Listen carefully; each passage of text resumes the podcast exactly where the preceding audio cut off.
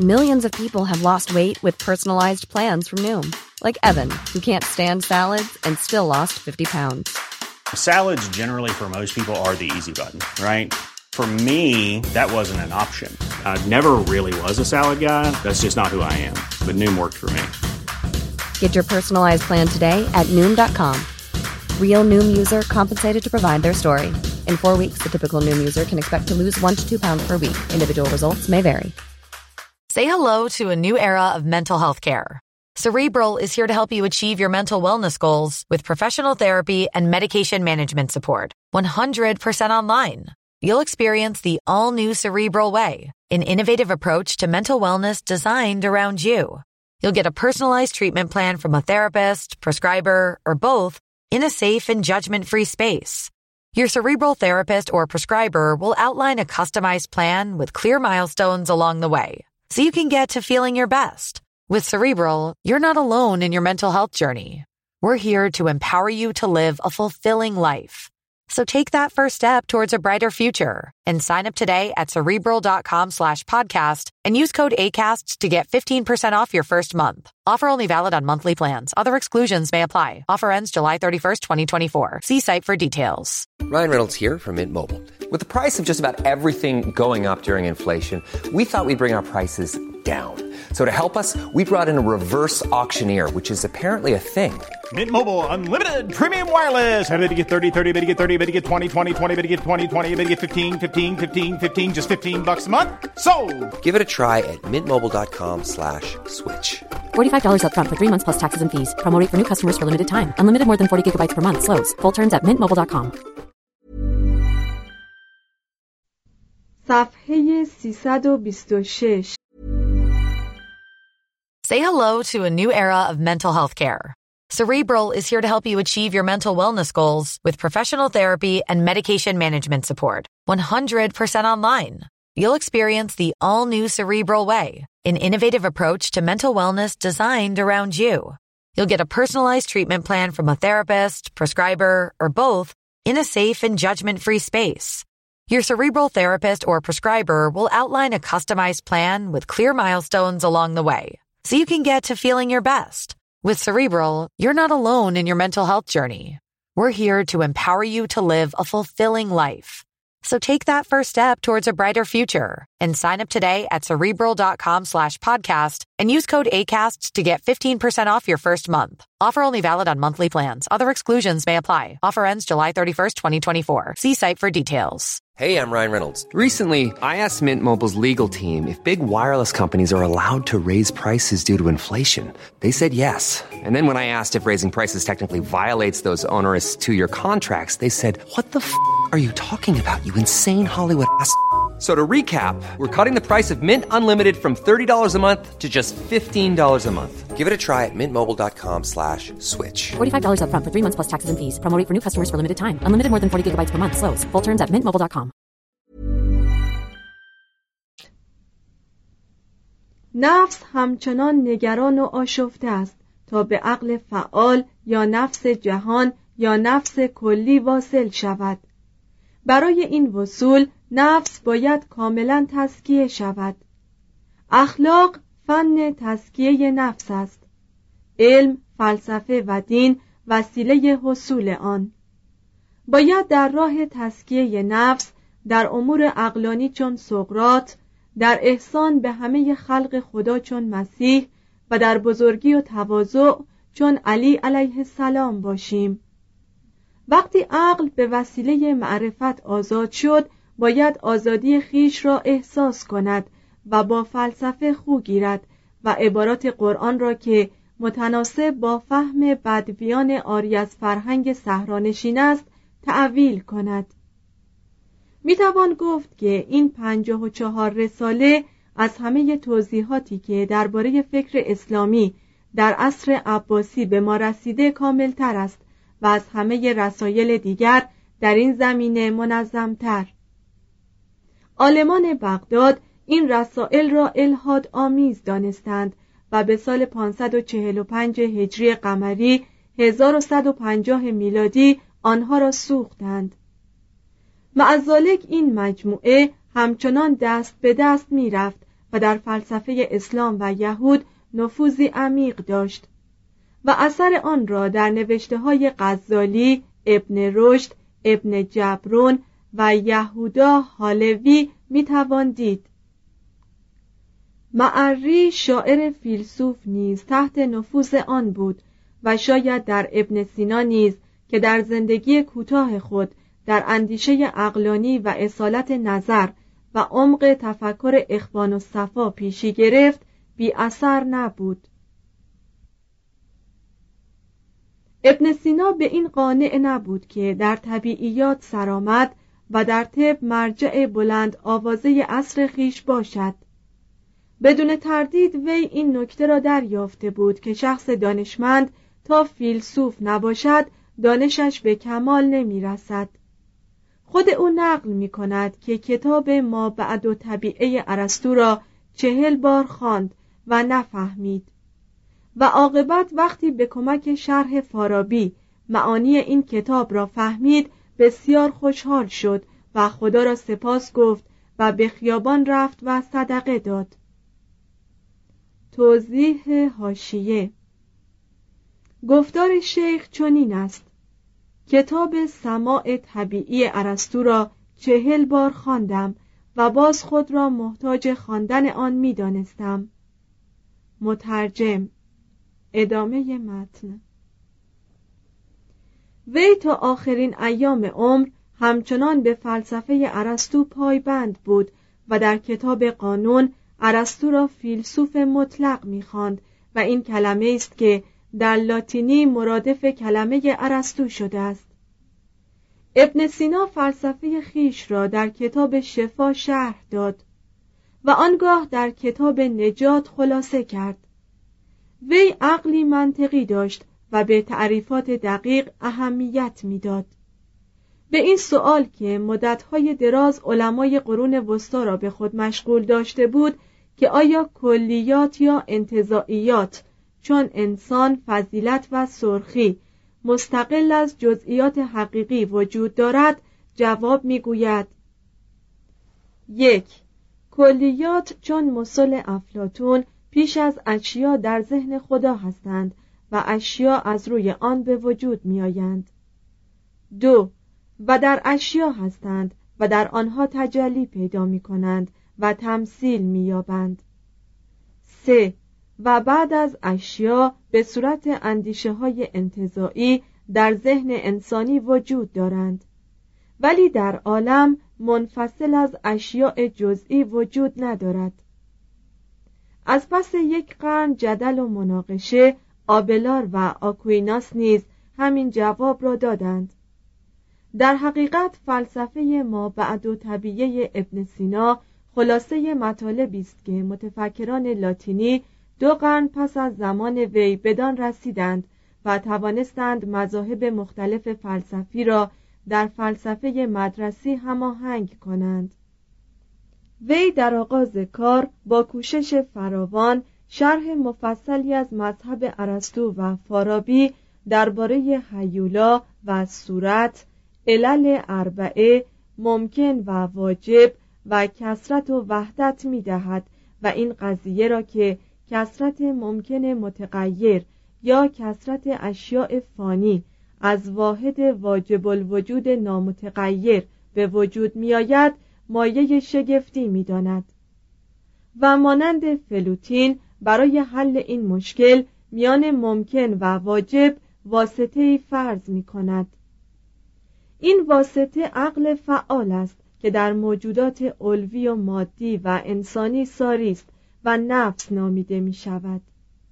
آنگاه در قضیه انتقال خدا از عدم به خلقت و توافق آن با تغییر ناپذیری ذات الهی به مشکل برمیخورد و چون ارسطو قائل به قدم جهان مادی می شود چون می‌داند که این جواب مایه اعتراض متکلمان خواهد شد راه حل میانه ای را که غالبا فیلسوفان مدرسی بدان متوسل شده اند پیشنهاد می کند. به موجب این راه حل وجود خداوند بر وجود جهان تقدم ذاتی دارد نه زمانی یعنی این تقدم در مرتبه و جوهر و علیت است و خود جهان در هر لحظه به علت مقبیه که همان خداست احتیاج دارد. به گفته ابن سینا همه موجودات حتی افلاک ممکن الوجودند و چون وجودشان واجب نیست ناچار برای وجود آن علتی باید که بر آن مقدم باشد. بدین جهت تفسیر وجود ممکنات با مراجعه سلسله علل به واجب الوجود یعنی واحد قائم به ذات که علت اولای همه موجودات است میسر می شود تنها خدا موجود به ذات وجودش عین ماهیت و واجب الوجود است. اگر وجود او نبود هیچ یک از ممکنات وجود نمی یافت و عالم نیز وجود نداشت. چه وجود عالم به ذات خود نیست. خدا ماده نیست بلکه از جسم مبراست و چون عقل است. از همه جهت یکیست و ترکیب و دویی در آن نیست. و چون همه مخلوق را عقلی هست به ضروره خالق آن نیز عاقل است. و این عقل اول چیزها را یعنی گذشته حال و آینده را نه در زمان و نه به توالی بلکه یک جا و یک باره ادراک می کند حدوث اشیا نتیجه ظهور فکر بی زمان در زمان است.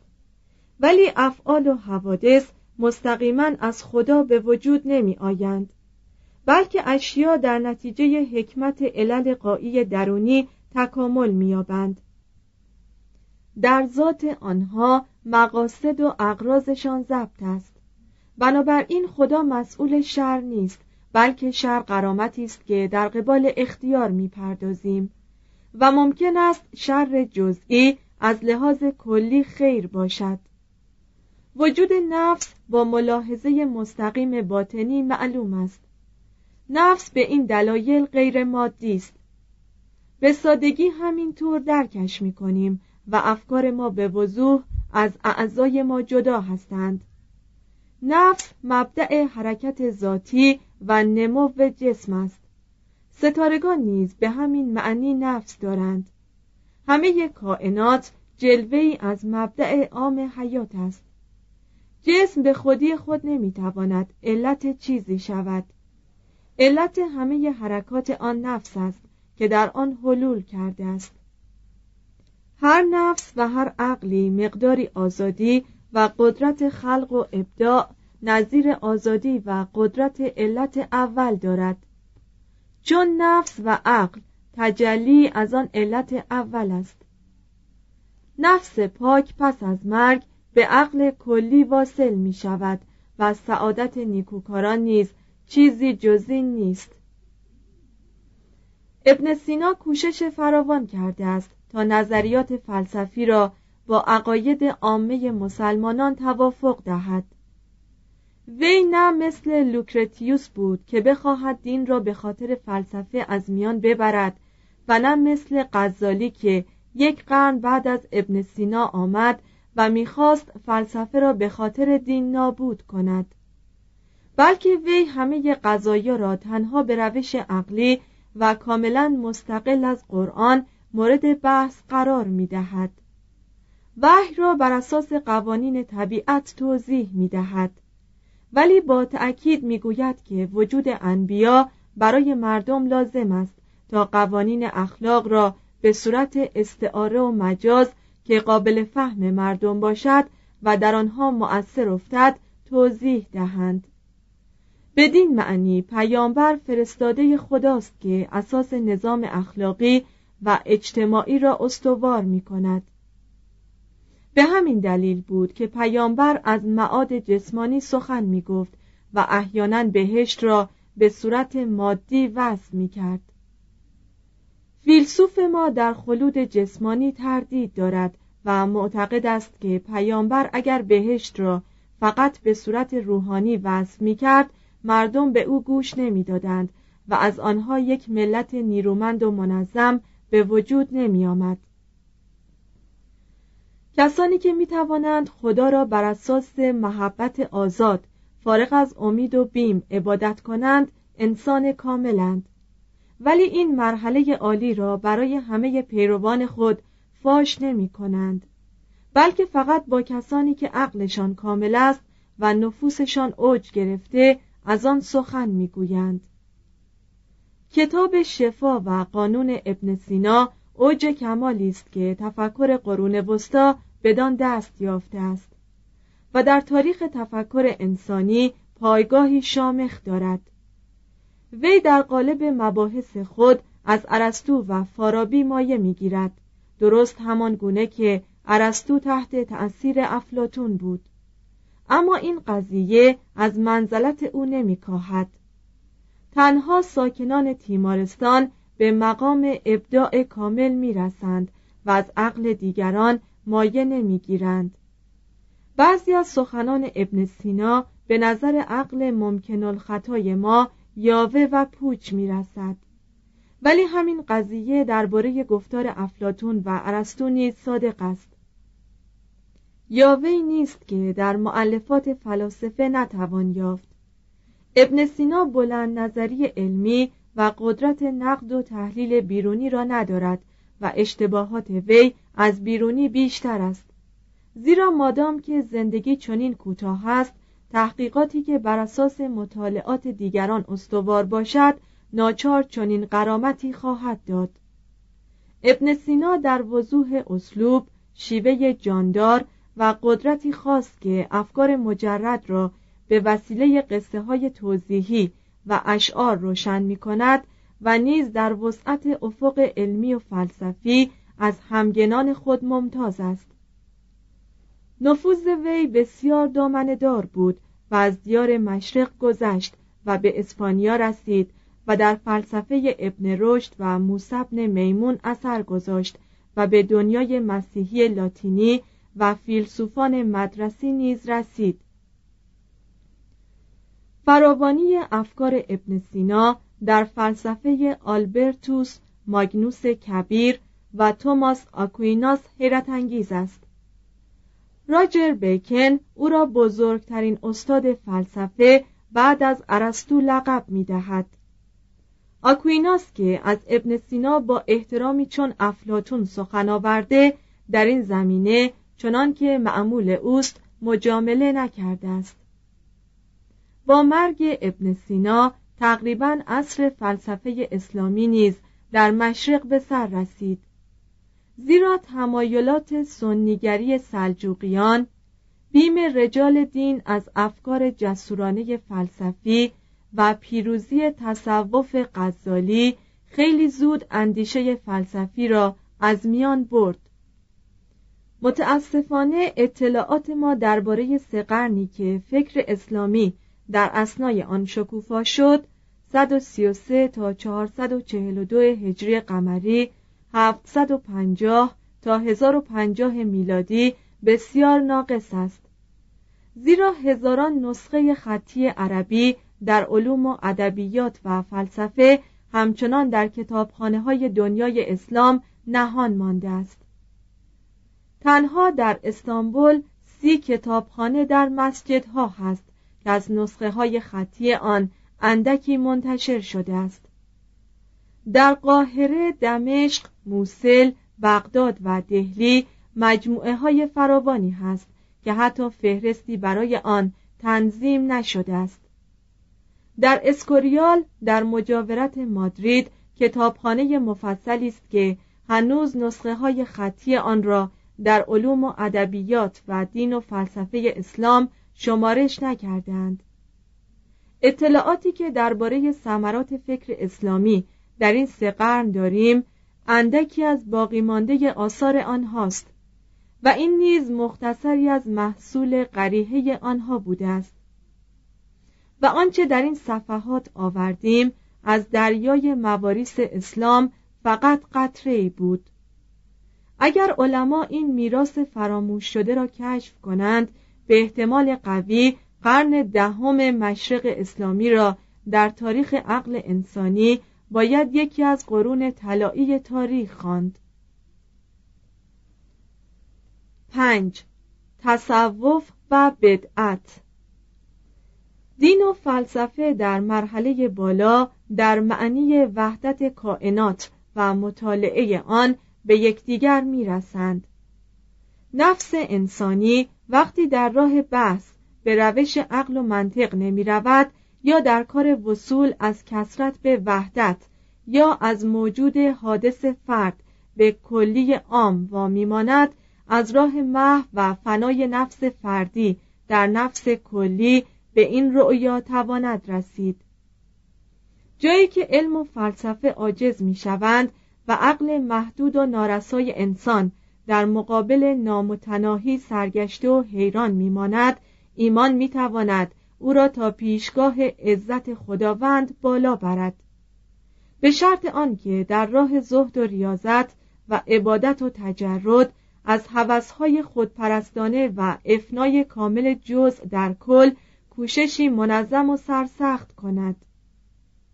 تصوف اسلامی ریشه های فراوان دارد که ریاضت کشی مرتازان هندی گنوستیسیسم مصر و شام مباحث نوافلاتونی یونانیان متأخر و نفوذ راهبان مسیحی که در همه قلمرو اسلام پراکنده بودند از آن جمله است.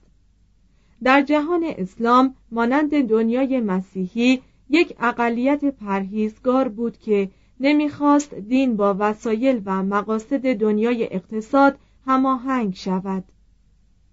تجمل پرستی خلفا وزیران و تاجران را تقبیح می کرد و مسلمانان را به تجدید سادگی ابوبکر و عمر می خاند. فکر وجود هر قسم واسطه ای را میان انسان و خدا انکار داشت و حتی مراسم دقیق نماز به نظرشان مانعی بود که میان انسان و تعالی روح که در نتیجه رهایی از همه مشاقل دنیوی به شهود ذات والای خدا می شتابد حائل تواند شد.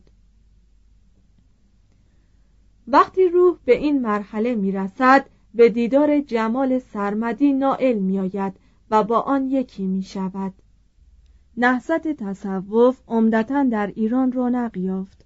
شاید موجب آن مجاورت با هندوستان نفوذ مسیحیان در جندی شاپور و نیز افکار و معتقدات نوافلاتونی فیلسوفان یونان باشد که در سال 529 میلادی از آتن فرار کرده و در ایران مقام گزیده بودند کلمه صوفی که به همه زاهدان مسلمان اطلاق می شود مایه از صوف دارد که به معنی پشم است زیرا این گروه پارچه های ساده پشمین به تن می کردند. در صف صوفیان اشخاص مؤمن علاقمند به مبادی تصوف شاعران معروف طرفداران وحدت وجود زاهدان حقبازان و مردانی که زنان متعدد داشتند به هم آمیخته بودند. مبادی صوفیان به اختلاف زمان و محیط تفاوت داشت. به گفته ابن رشد صوفیان می‌گفتند اگر قلوبشان از همه علایق جسمانی پاک شود و منحصرا به خدا توجه کنند معرفت الهی در آن قرار خواهد گرفت. ولی بسیاری از صوفیان می‌خواستند از طریق اشیاء خارجی به خدا واصل شوند و می‌گفتند که همه کمال و جمال موجود در دنیا از آنجاست که خدا در آن تجلی کرده است. یکی از صوفیان گفته بود وقتی صدای جانور نقمه خفیف برگ درختان و زمزمه آب و وزش باد را میشنوم به یاد میآورم که این همه شاهد وحدانیت خداست و او سبحانه همتا ندارد. در واقع به اعتقاد صوفی این اشیاء پراکنده به برکت نیروی الهی وجود یافته اند و دوام هستی آنها از روح خداست که در آنها مکنون است. بنابراین خدا همه چیز است و صوفیان تنها به گفتن لا اله الا الله اکتفا نمی کنند. بلکه می‌گویند که در حقیقت موجودی جز او نیست. بنابراین هر کسی خداست و صوفی بی پرده و سریح می‌گوید که او خود ذات الهی است.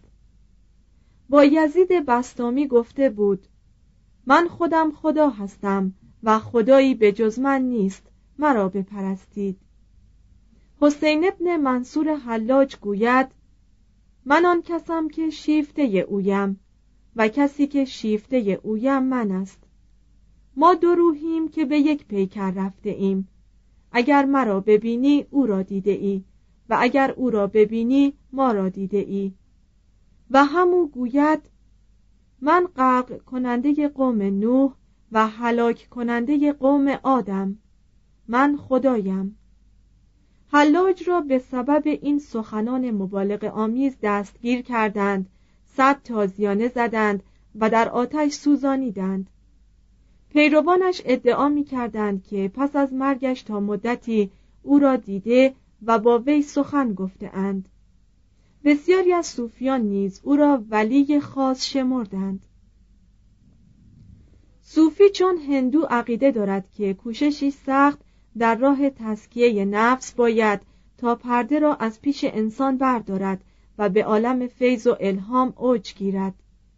تسکیه نفس به وسیله از خودگذشتگی در کار عبادت تأمل و مشاهده و تفکر اطاعت مرید از مراد و تجرد کامل از همه علایق جسمانی حتی علاقه به نجات یا اتحاد صوفیان با ذات الهی حاصل می شود. صوفی کامل خدا را به خاطر خدا دوست دارد نه به امید ثواب یا از بیم عقاب. ابوالقاسم قشیری در این زمینه گفته است بخشنده از بخشش بهتر است. معمولا صوفی ریاضت را وسیله کشف حقیقت اشیا می کند. بعضی ها نیز می‌خواهند از این راه صاحب کرامات شوند و بر طبیعت تسلط یابند. ولی همیشه ریاضت وسیله اتحاد با ذات خداست و هر که خیشتن را در این وحدت فنا کند به نزد صوفیان انسان کامل نامیده می شود به اعتقاد صوفیان هر که به این مرحله رسید مافوق قوانین است. و حتی مکلف به ادای فریزه حج نیست. یکی از صوفیان در این باب گوید همه چشم ها به کعبه نگران است اما دیدگان ما نگران چهره محبوب است. صوفیان تا قرن یازدهم مثل همه مردم میزیستند و احیانا با خانواده و فرزندان خود به یک جا بودند و برای تجرد از لحاظ اخلاقی اهمیتی قائل نبودند.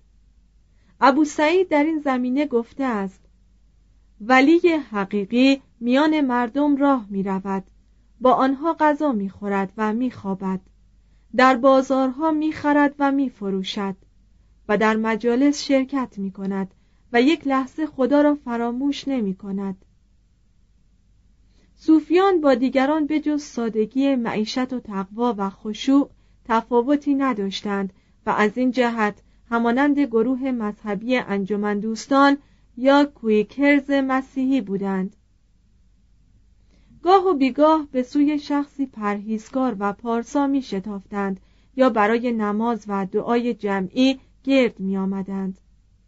مجالس ذکر که در نزد صوفیان اهمیت بسیار یافت از قرن دهم آغاز شد بعضی از صوفیان نیز از جهان گوشه گرفتند و به آزار خیش پرداختند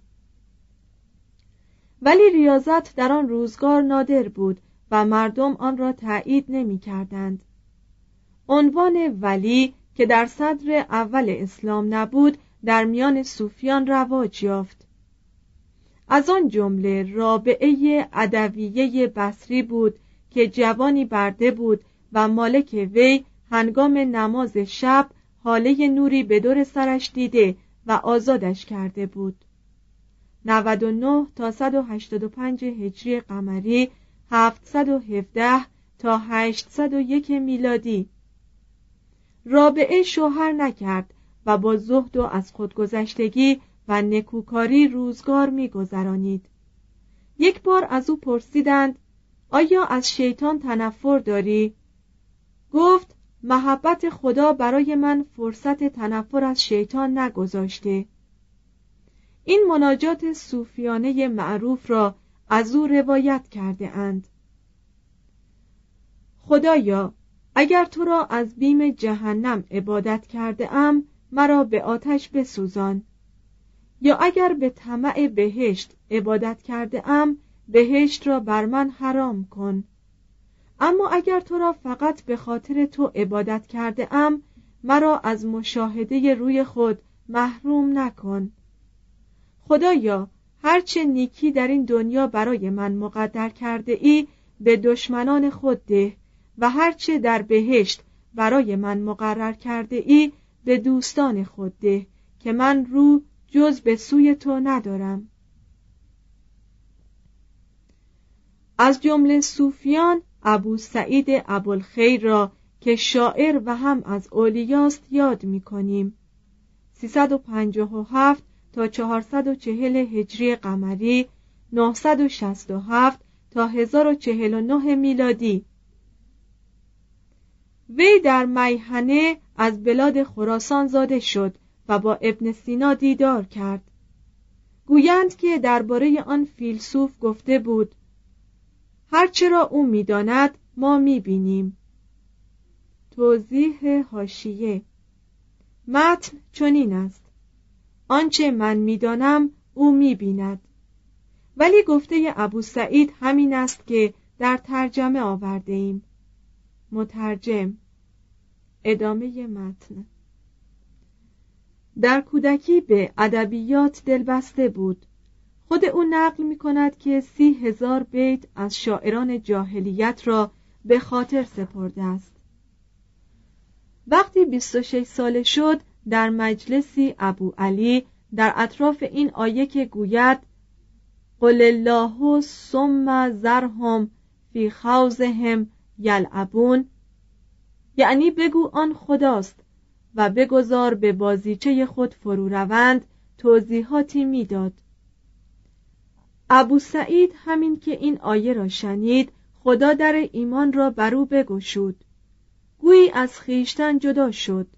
همه کتابهای خود را بسوخت و به گوشه خانه شد و هفت سال در آنجا نشسته بود و نام خدا می گفت تکرار نام خداوند در نظر صوفیان مسلمان وسیله مطلوب فنا بود که به کمک آن صوفی در حال وجد از خیشتن برون می‌شد.